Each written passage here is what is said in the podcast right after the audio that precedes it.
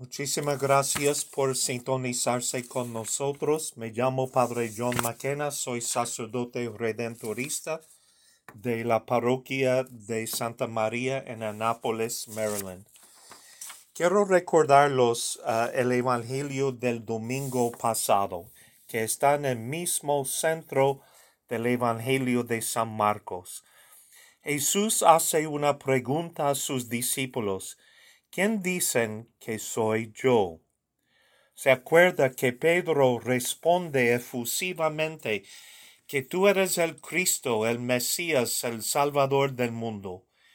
Y Jesús lo felicita, me imagino, con una gran sonrisa. Pero enseguida Jesús empieza a decir qué tipo de Mesías o qué significa salvar al mundo, que significa que va a ser rechazado por los sumos sacerdotes, arrestado, torturado y crucificado.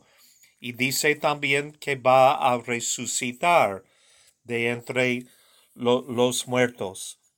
Los discípulos y sobre todo Pedro no quiere escuchar esto. Y Pedro, ah, con gran confianza, con demasiado de confianza, trata de corregir a Jesús. No habla así, Señor Maestro, Rabino, no habla de sufrimiento, no habla de muerte, va a asustar a la gente. Ay, pero Jesús lo responde con palabras de fuertes, lo reprende. Déjame pasar, Satanás. Tú eres como un estorbo para mí, un obstáculo. Está pensando como en el mundo y los hombres no como Dios. Hoy es una continuación del Evangelio del domingo pasado.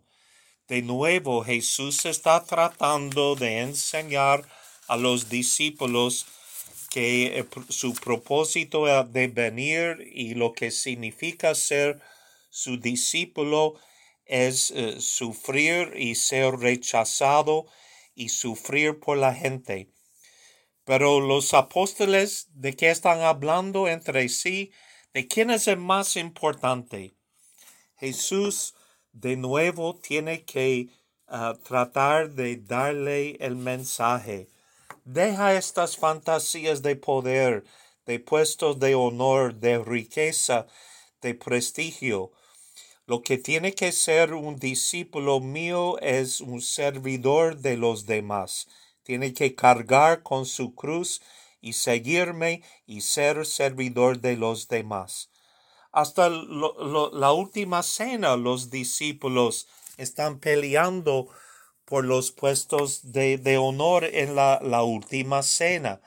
Y Jesús, que tiene muy poco tiempo más para enseñarlos, lo enseñas eh, con un gesto dramático de quitar sus vestimentas y, poner su, un delantal y hacer el trabajo de un servidor lavando los pies de los demás.